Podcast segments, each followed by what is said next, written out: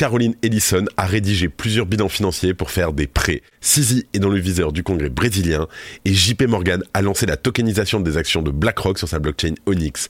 Salut, j'espère que vous allez bien et on se retrouve tout de suite pour l'actualité du 12 octobre sur le Crypto Daily. Le Crypto Daily. Mon nom est Benjamin Cohen. Et vous êtes bien sur le Crypto Daily le podcast qui traite de l'actualité crypto, NFT et métaverse. Dans vos oreilles, chaque jour, du lundi au vendredi.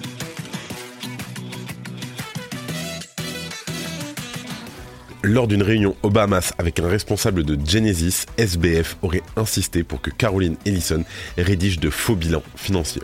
Bien avant la faillite de FTX, l'exchange était donc déjà insolvable, et ce pour une dizaine de milliards de dollars.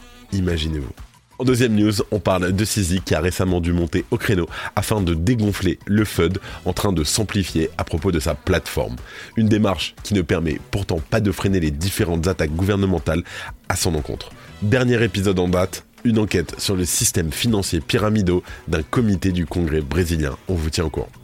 Et en troisième news, JP Morgan, la plus grande banque des États-Unis en termes d'actifs, a révélé son premier service de règlement de garantie basé sur la blockchain, appelé le Tokenized Collateral Network, le TCN. Un service qui a été lancé hier et qui a déjà été sollicité par les géants BlackRock, mais aussi Goldman Sachs.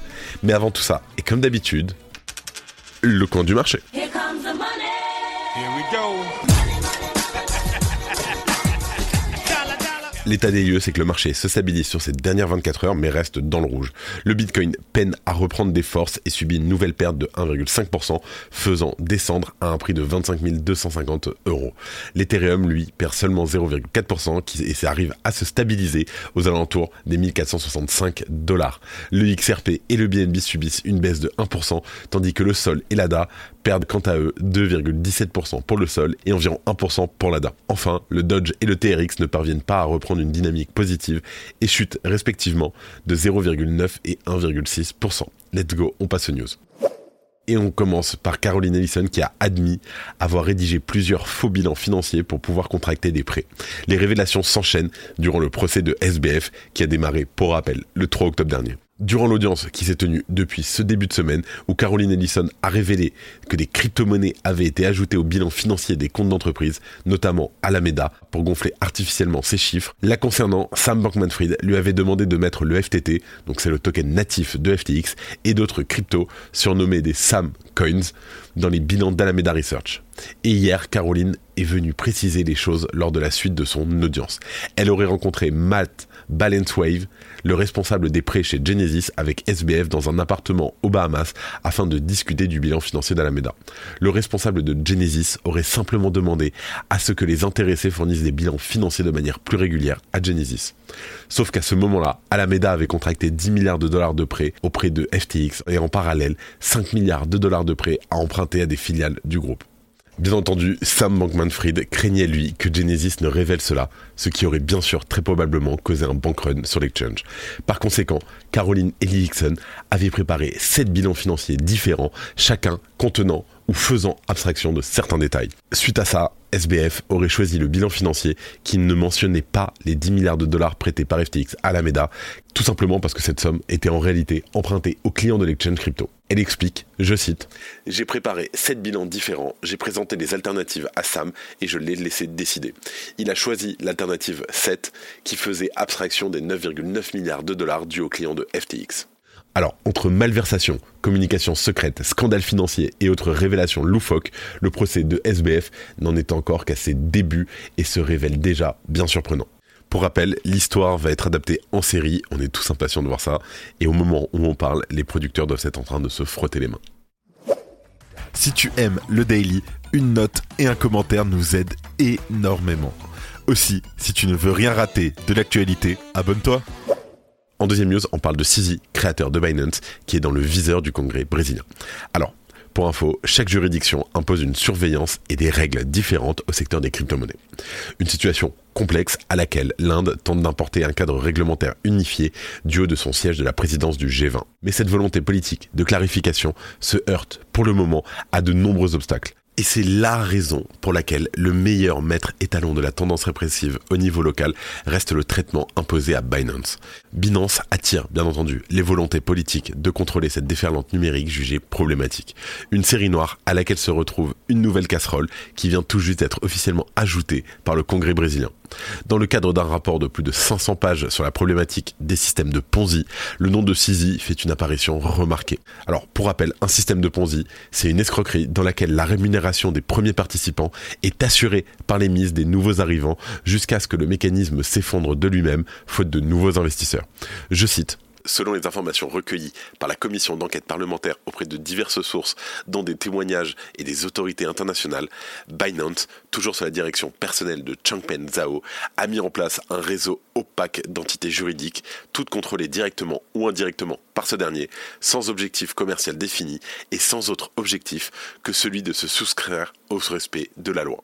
Alors, selon ce rapport, la société Binance serait associée à au moins 120 entités juridiques constituées dans de nombreuses juridictions à travers le monde.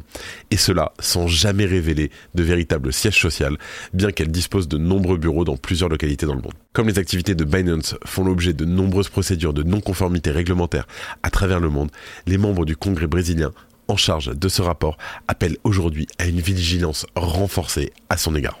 Ce comité recommande au ministère public fédéral du Brésil d'entamer une enquête approfondie au sujet des activités brésiliennes de Binance et de son fondateur, Changpeng Zhao. Toutefois, ces recommandations n'ont aucun caractère contraignant et on vous tient au courant de toute l'avancée du dossier. Merci d'écouter le Crypto Daily. Et en dernière news, on parle de JP Morgan qui a lancé la tokenisation des actions BlackRock sur sa blockchain perso Onyx. Alors JP Morgan, la plus grande banque des États-Unis en termes d'actifs, a mis en place sa première solution de règlement de garantie pour ses clients basée sur la technologie blockchain. Et selon Bloomberg, qui a d'abord révélé l'information, ce service, principalement dédié aux institutionnels, porte le nom de Tokenized Collateral Network ou TCN. Et en fait, il va permettre à ses utilisateurs d'utiliser des actifs comme garantie, puis de transférer la propriété des garanties sans avoir à déplacer les actifs. Dans un exemple concret, le géant BlackRock utilise le TCN de JP Morgan pour transformer des actions d'un de ses fonds du marché monétaire en jetons numériques. Ces tokens ont ensuite été transférés à la banque Barclays en tant que garantie pour une transaction de produits dérivés de gré à gré entre deux institutions.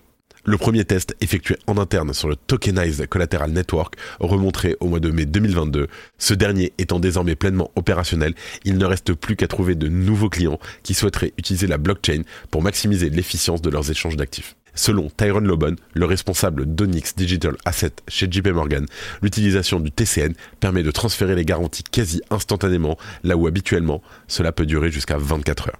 Tom McGrath, le CEO adjoint du groupe de gestion de trésorerie chez BlackRock, a de son côté souligné l'importance de ce processus à long terme. Et avant de terminer, comme d'habitude, les actualités en bref avec notre partenaire Bean Crypto. Merci à eux de soutenir le Crypto Daily.